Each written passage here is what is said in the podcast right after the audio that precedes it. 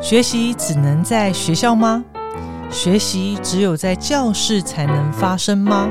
嗯哼，今天就让我们和法师好好的聊一聊吧。Hello，各位听众朋友，大家好，欢迎收听《无聊有聊》。今天呢，呃，我们很隆重的再次的邀请到我们的演道法师。Hello，各位听众，大家好。法师，真的，我们继这个上次法师的上两集之后，真的有很多的回响哦。所以说，我们这一集呢，开玩笑，因为你知道，法师现在整体台湾的氛围还是笼罩在这个疫情当中，所以找法师来就是要让大家开心的、啊。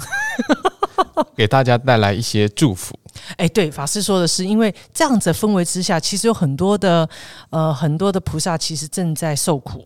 啊，或者是正在经历很多呃，他必须要去克服的难关，所以我想，呃，这也是我们节目很重要，就是我想我们希望可以在这样子的氛围之下呢，也可以呃，不止带来祝福，也希望可以透过呃很多的分享的一些内容，也许可以在这个阶段带来一些力量哈。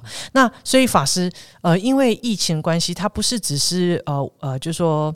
嗯，带来生命安全的影响。事实上，呃，我们也即将要进入到毕业潮了。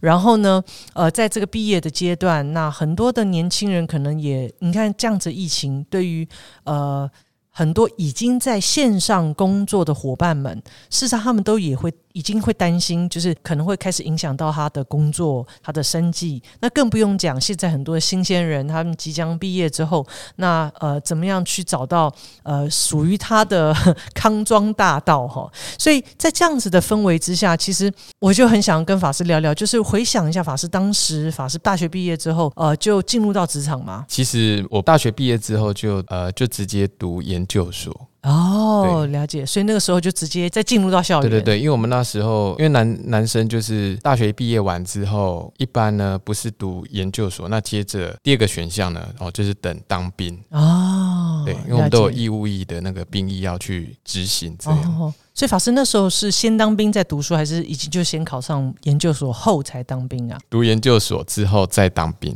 啊，对，现在这个世代啊，哈，就是很多的职场啊，在培养人才或是选择人才的时候，已经都不是只是看学历了。他们更重视的是，呃，他整个学习历程的养成，培养了他什么样的素养。所以，所以我也很想跟法师聊聊，就是法师在大学阶段，或甚至是高中阶段读书的时期，我不晓得，呃，法师都在，就是说只有公公啊、塔珠吗、西吗？因为听说法师功课很好啊。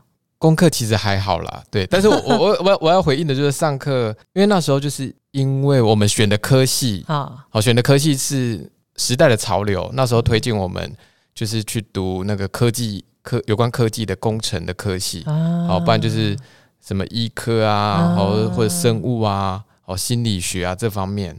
那自己后来选到的科系是有关那种机电工程，的科系。哦，对，那也算是不错的科系哦。算是其实是自己还在摸索，因为其实那时候还很迷茫，所以对于自己呃那时候读大学是不是这么认真在上课呢？呃，就是一半认真啊，那一半也在寻找一些答案，这样。哦，真的，法师，哇塞！你在大学阶段就在寻找答案了。你对在，寻找什么答案？寻找自己的一个未来的方向。哦，真的，嗯，我相信法师很多的大学生都有这种心境，因为刚刚法师谈到，你看法师，我跟你就差很多，虽然我们大概有差个几年哦，不过呢，还算是一个在同一个世代哦。那你知道法师，你看你读的是属于电机方面，对不对？嗯他还算是我如果如果呃回到那样子的社会氛围之下，其实它是一个很好的产业。那你知道法师在我们那个年代，其实学艺术通常都功课不好，然后再来就是你知道就是爱玩，然后呢再就是好像要混一个学历毕业的科系哦。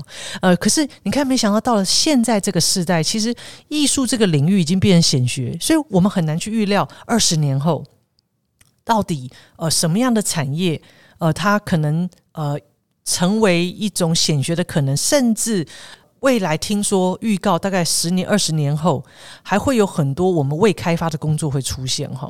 所以呃，就是我们身处在这种变动这么的激烈哈，就是说这个变动啊非常快速的世代之下，呃，刚刚法师谈到说，呃，读书就是在大学阶段就是一半一半嘛，除了读书之之外，也在思索到底嗯人生的一些方向哦。那所以法师，我们就来聊聊，先从法师在学习历程里头来聊一聊好了。我因为我实在太好奇了，因为就算法师功课觉得还好普通，都比我好，好不好？谢谢。没有 B B 谦虚了，谦虚了。哎，好了，可以。我们专业科目也是不是那么容易了哈。啊，对，我就在等你这一句法师。好，所以真的是呃，如果我们一起来回溯一下，我们在学习阶段，呃，一定有一些养成，促使了法师后来踏上了自己想要前进的道路嘛，哈。所以我想说，哎，那法师在大学阶段，呃，除了读书以外，然后除了在思索人生以外，还有在做些什么吗？呃，那时候还有参加社团。哦，哇！你看一这一开口就知道，大学还会参加社团，这一定是有一点年纪了。哎，等等等，我从高中就开始参加社团。OK OK OK，好。不过现在高中的社团还算是蛮蓬勃的，还不错。呃，所以社，所以呃，这个我觉得我也是非常热衷于，在我学习历程哦，很热衷于社参与社团，因为它带给我很多的成长跟收获。所以法师，那我们就从这里聊起。法师，你那时候是什么社啊？高中是什么社？高中那时候，其实我最早，因为其实国中到高中，哦，其实有一个很大的，其实都每个阶段都会有一些不一样的学习面向。嗯嗯嗯。那我就感觉到说啊，到了高中的时候呢，那种学习的自由度好像就变得比较比较多了。啊，对，相信国中来讲，对，相信国中之下哦，因为在国中的学习，一般我们学校是没有社团的，但是到了高中的时候时候呢，那高。呃，学校就要求我们每一个人都要选一个社团。嗯，对，那时候就想说啊，这样哦，也不知道要选什么社团嘛。嗯嗯。那后来呢，就看到好像有一个叫生态保育社的，看起来可以保护生态，然后好像也蛮轻松的。这样，法师换你问我，我高中参与什么社团？快，对你，你参加什么社团？乐舞社啊。哇，生态哦！天哪，法师你哦，生态很重要。你果然，你果然是属于那种资优生那个等级的。我高中的时候，什么是生态都还搞不太清楚方向。哇，天哪，难怪我就是你知道起步是慢了一点。哎，我承认。哎，好，法师你继续说，我就是想吐下草而已。没有，我一开始是生态保育社啦。哦，但是后来下学期就换了一个社团了。嗯哼，换到服务性社团。哇塞！就是落差很大的。哎，等一下，生态保护，然后服务性社团是什么社团呢？哎，童军社。哇，法师你真的很阳光哎，难怪后来我想会选择出家道路，可能这个跟这个过程都有点关系哦，就很喜欢与这个众生产生连结呀。服务奉献呐，你看不得了。其实这一切都是意外。怎么说法师？对，就是说，因为其实刚开始加入社团的时候，就是想说，呃，生态保育，嗯，不错啊，很好。这个就是我们要去维护大自然。然后第二个就是说，哎，好像听起来比较轻松。对，就是其实人还是好逸恶劳的嘛。哈，我们知道还是以课业为主。OK，这比较像高中生的思考。对，没错，这才是正常的高中生。对，但是我高中的。寒假呢，参加了一个营队，嗯哼，之后呢，就想到说啊，这样，因为那时候法鼓山要办那个高中营嘛，哦，所以法师那时候就接触法鼓山了。我很小的时候就接触法鼓山。OK，OK，对对对，如果大家有认真听上面两集的话。那就是参加完法鼓山的高中营之后，就觉得说，哎，那个时候的队服好像就是没有那么用心的在照顾我们这样。法师，你这是吐槽？没关系，这个已经找不到资料了 哈。OK，OK，好，没有这，然后我就觉得说，哎，这样对付跟法鼓山哦，我对法鼓山的那一种印象好像有一个很大的落差。嗯，那我就想说。哎，这个法鼓山我从小在这边啊，或学习啊，那怎么会有这么大的落差呢？好像，哇塞！我觉得应该是要有一个适合的队服，所以那个英雄又要出现了，英雄般的心境出现了，就是你要来这边好好的担任对付哥哥姐姐。不是不是，我愿力愿力愿力。我首先我是想说，我首先是在想说有没有人适合。我你知道有时候。遇到一些困难的时候，不会想到自己嘛？你会想到说有没有其他人可以来做？哦，OK，哇塞！如如果一个高中生在想这些事情，其实是蛮有智慧的，我觉得蛮厉害的，还对来发誓。但是你知道发生了什么事情吗？OK，请说。一个高中生才高中生不久的人，你当然想不到什么人啊。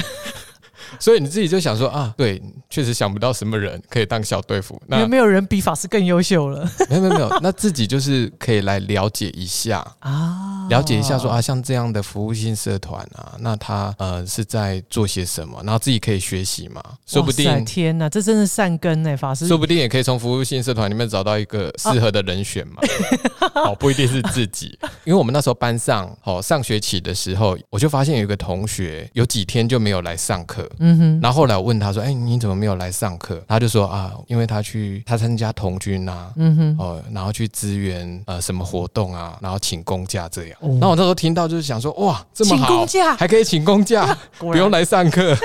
嗯对对对，高中生这个就这个这个就很像高中生了。对，然后我就那时候因为也是参加呃法鼓山的高中营之后，我在想这个小队服的问题，然后就想到这位同学，然后刚好就连在一起说啊，这样我去参加那个童军社好了。而且童军社它标童军社标榜呃日行一善嘛，哦人生以服务为目的嘛。哇对，那这个就我觉得是蛮相应的。哇，你看，所以法师你有今日如此这般，你知道这个呃影响自身这种出家这条生命的选项哈，真的，我觉得从小就已经看到端倪了，不得了。你知道有，你知道我们在高中的时候，我们就会觉得参加同军社的同学都怪怪的，什么生态研究社都觉得好，这真的是啊书呆子。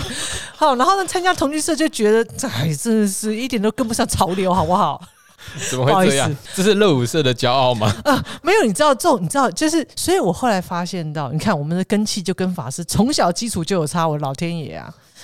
哎，没有，我现在我现在如果如果现在是我，我就一定会选择生态研究社。如果是现在的我的根气，我一定会选择童军社。这真的是棒棒的社团。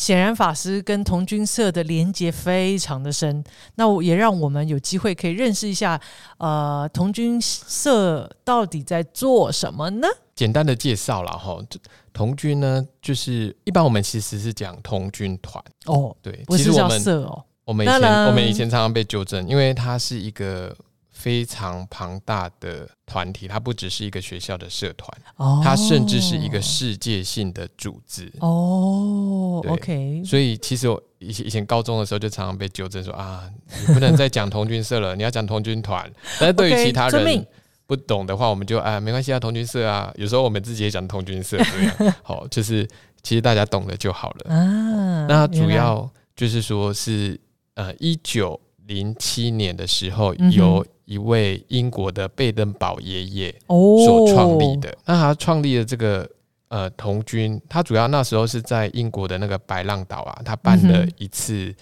就是年轻人的那一种童军露营。啊，对，那主要就是借由一些呃，有点像是军军事的，哦，有点就是说加强一些户外的一些训练啊。哦，对。是，所以它里面就会有一些就是露营啊，哦，嗯哼，或者是在森林的一些知识啊，哦。哦，或者是一些绳结啊，哦。哦，或者是一些可能就是野外的哦旅行啊，嗯。哦运动啊等等，就是很多面向的学习这样。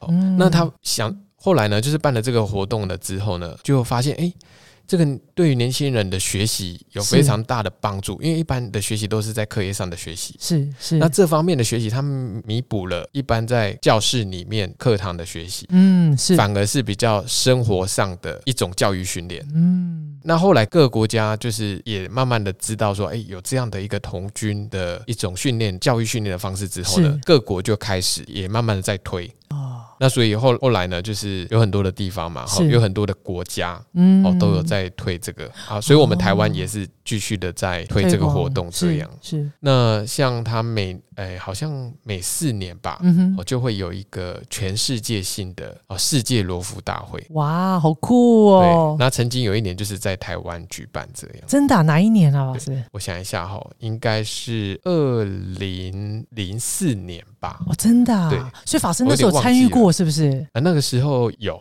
难怪，难怪你有遇到我吗？不是那，因为难怪法师会大概落在什么时候啊？因为嗯一般来讲，如果没有亲身参与的话，通常没有办法像法师一样，还可以推敲到二零零四，哎，对对对，大概推敲一下这样。哇！所以法师那时候有，那时候法师大概是多大的时候？大时候？差不多大一大一的时候，刚进去的，哦刚进去学校的一个罗浮诶罗浮团，哇，好好玩哦。所以是全国全不是全国全世界对全世界他们就会有一些，那时候是办办的非常的大，嗯然后全世界的呃童军他们就会来台湾，那在台湾他就会分很多地区哦，北中南啊，哦。哦，它就会分好几个路线，然后去跑。这哦，样。哇，好好玩哦！那甚至有几个时间点，就是大家全部都聚在一起。啊，所以总共那时候法师，你印象还有多有多少人？那时候，那时候这个我没有仔细的去算的，但是就是真的人山人海这哇，好棒哦！那个真，我相信那是一场很大的盛会。对，非常的大。所以我最少在刚刚法师分享，原来呃，我们不能称它为童军社，应该是童军团，呃，而且它是一个世界性的组织。那，事实上，这种童军团，我们讲这种世界性的组织，它呃，虽然我深入的不够，但是我从刚刚法师谈到的训练的这些方法，包含我小的时候也有参与过，呃，比较，但是比较是活动类的哈。嗯嗯嗯那我都觉得，呃，确实他可以养成一些呃非在教室里面能够培养的一些能力跟素养。嗯，嗯所以同居性的社团，很多时候我们常常会觉得它好像就是一个户外的一种呃技能的一些训练。那除此之外呢，法师刚刚讲了一句名言，让我很震惊啊，就是以服务有没有哈？哦，人生以服务为目的。对，开玩笑，哦哇塞！我想说，是是那可是我们在学习这些技能，但为什么他的宗旨在谈人生以服务为目的呢？到底是怎么样？有什么样活动或课程或养成呃，来回到这样子的一个价值核心里？所以其实我们刚才从刚才的介绍啊，就可以知道说，哎，其实蛮多是技能的学习。嗯哼哼哼，哦，技能的学习就是让我们自己可以独立嗯哦，照顾好自己。啊。那照顾好自己的目的是什么？因为他的三大名言是是什么？准备日行一善，人生以服务为目的嘛。哦、所以也就是说，我们在培养这些技能的时候，一个很重要的事情，我们要将这些技能发挥在帮助别人身上。哦，懂了。对，嗯所以像我们的高中哦，以前学校一有需要服务的活动，我们就会去支援。啊，那甚至是我们那时候有去帮那个身心障碍的团体带一些活动，啊哦，跟他们分享一些童军的一些技能，这样。，所以难怪我我觉得在我呃成长的经验里，童军团呃就是很会带动，然后呢呃而且很能够跟自然接触之外，确实很多比较是需要服务性的一些场合，也都会看到他大家的声音哦。在这个更深入了解童军团的过程当中呢，我想也会是我一个很很棒的一个这个学习的选项了。嗯。太棒了，OK，你赢了，没有，你说服了我，不，应该是你感动了我。好，这个谢谢。这个团队，嗯，那当然，法师我也很好奇，因为在社团的期间，那有没有一些比较深刻的故事，或者是发生一些比较很深刻的事件？那呃，不只是就是说参与像刚刚法师谈到一些技能的培养啊，或者是举办一些活动啊，这过程里头一定有发生一些事情啊，所以我想要请教法师，或者是听听法师的分享。你没讲到重点哦，就是说，哎，这个就是回到当初为什么要选择这样的服务性社团的原因哦。其实那时候就在想说啊，怎样找到一个适合的小队服。但是其实那时候为什么会觉得是一个很大的挑战？因为我觉得自己跟理想的小队服是有一个很大的差距。对，也就是说自己的个性基本上还是呃比较内向，嗯哼，哦，比较呃，就是比较低调内向，然后不太会跟人互动，甚至那种站在台面上也会很紧张害怕的那一种。那但是进入了这种服务性社团之后，有时候你被分配到的工作就是要你去主持，要你去带团康哦，那这个时候你就不得不有点就是硬着头皮你要上去。那这时候对对自己来讲就是一个很大的挑战。对，像我们高中一开始迎新的时候，尤呃尤其社团介绍的时候，那我们就是要派人到各个班级上，然后去讲啊，哦去介绍啊，哦甚至去带动、啊。对于自己来讲，就是一个很大的突破，要放下自己的面子。嗯，哇，这是一个很，这确实是一个很棒的锻炼。嗯嗯嗯。那除此之外，法师你有没有在担任干部期间有一些呃，譬如说跟就是有一些在处理事情上呃，或者是共同跟这个社团里面的同学面临到一些挑战或考验的事情呢？就是说，例如也曾经担任呃那种小队长，嗯但是你担任小队长哪一种小队长？就是我们一般就会分不哎，其实一个就是算带活动的负责的一个，有点像我们所谓的队服这种概念嘛？一个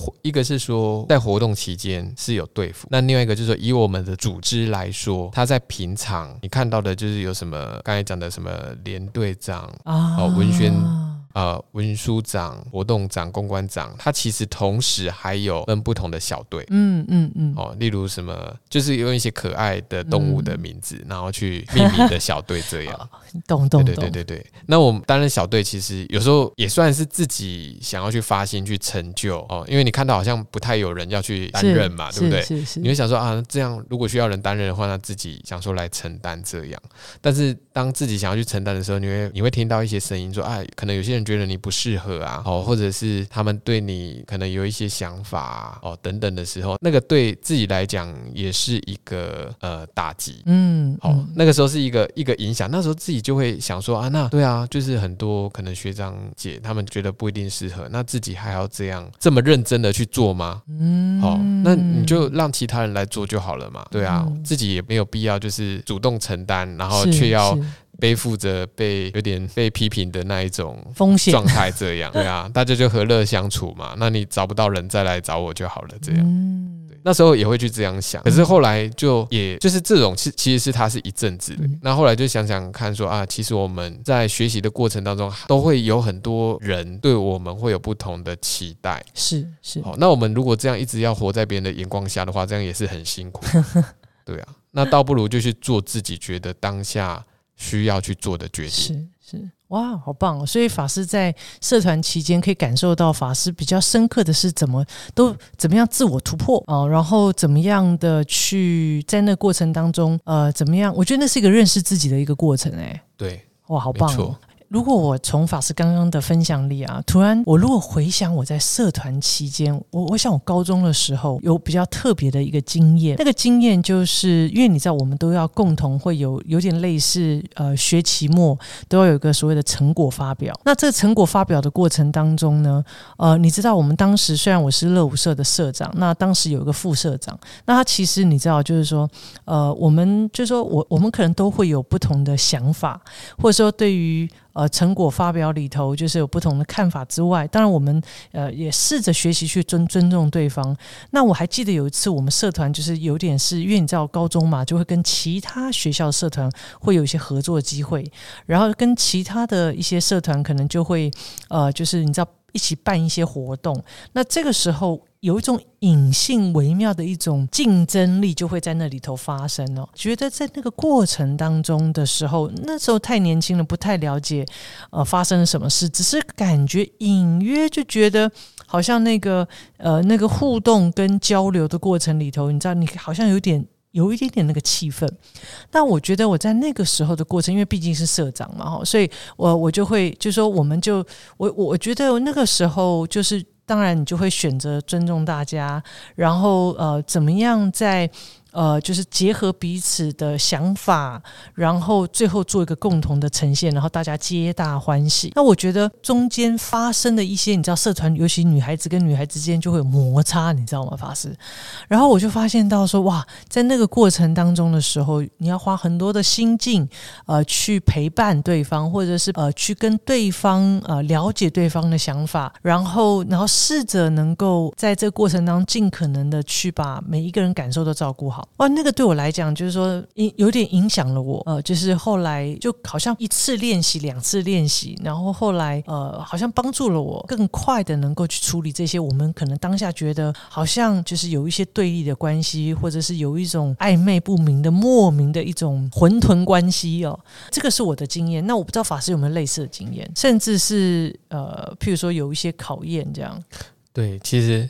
在社团里面互相的比较竞争，这个应该是呃，可能大部分的社团都会有。哦。那其实人与人相处也都会是这样啦，嗯嗯，就是分别比较是我们的一个很自然的一种习惯，这样。是对。那但是我们的社团就是有一个很特别的活动，嗯哼，那个活动呢，哦，就是要练我们男生嘛，哈，要练，尤其高中的时候，我们男生要去练那个呃团队的舞蹈，哦，就是民俗舞蹈，哦，那个民俗舞蹈呢，就是大家。要串在一起，哦，串在一起，然后像一条蛇这样。哇，对，很酷然后但是对，就是因为你每天你都要就是要去练这个，是你练到最后，你就会觉得说，哎、大家会有一种默契是跟彼此的信任会出现。啊嗯哼。嗯哼所以其实我们男生的那个凝聚力是非常的好，有时候虽然很直接的去讲嘛，哦，讲说呃可能怎样要调整啊但是其实我们就是彼此算是蛮和谐。嗯。那我就觉得说，哎、我们在练这个舞蹈的时候呢，它就有点像是我们课后的一种共修。嗯是对，大家下课之后，借由 对，因为你在练这个舞蹈的时候，你就是每一个人他必须要，例如那种舞蹈的那个姿态哦，他必须要大家要彼此要融合，彼此配合。好，你不能个人的突出，是是你个人的突出，那那反而它就不是一个完整的一个状态，啊对，它就是一个分散的状态。是，所以其实这些社团经历的过程，其实无形当中这个呃练习活动当下，其实已经在培养那个默契，跟打破信任呃对打破那种关系，然后建立起那个信任的连接。对，啊，OK，我现在终于可以了解我们这种看起来很主流的这个乐舞社呢，其实也实在不怎么样哈、没有你们依然是走在时代的尖端。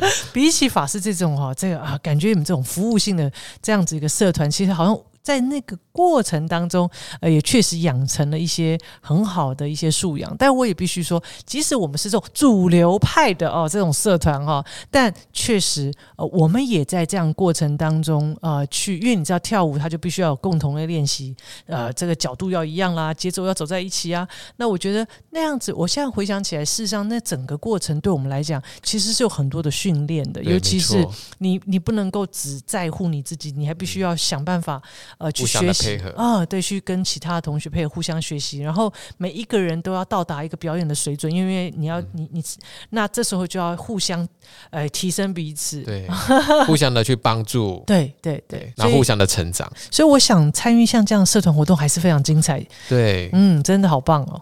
呃，我们今天非常的感谢演道法师带来的分享，感谢法师。谢谢大家，谢谢咪咪，呃，那各位听众朋友，如果你很喜欢呃我们这个节目，呃，也欢迎您可以订阅哦，订阅心里有鬼，那你就可以固定收到我们很多节目的资讯。那同时我们在呃这个 Apple Podcast、还有 Google Podcast、还有 s o m e o n 这些平台，我们都有啊、呃这个播出。所以呢，呃，再一次感谢我们严道法师。好，谢谢，然后呢，也非常欢迎我们听众朋友可以继续收听我们的下一集哦。好，拜拜，拜拜。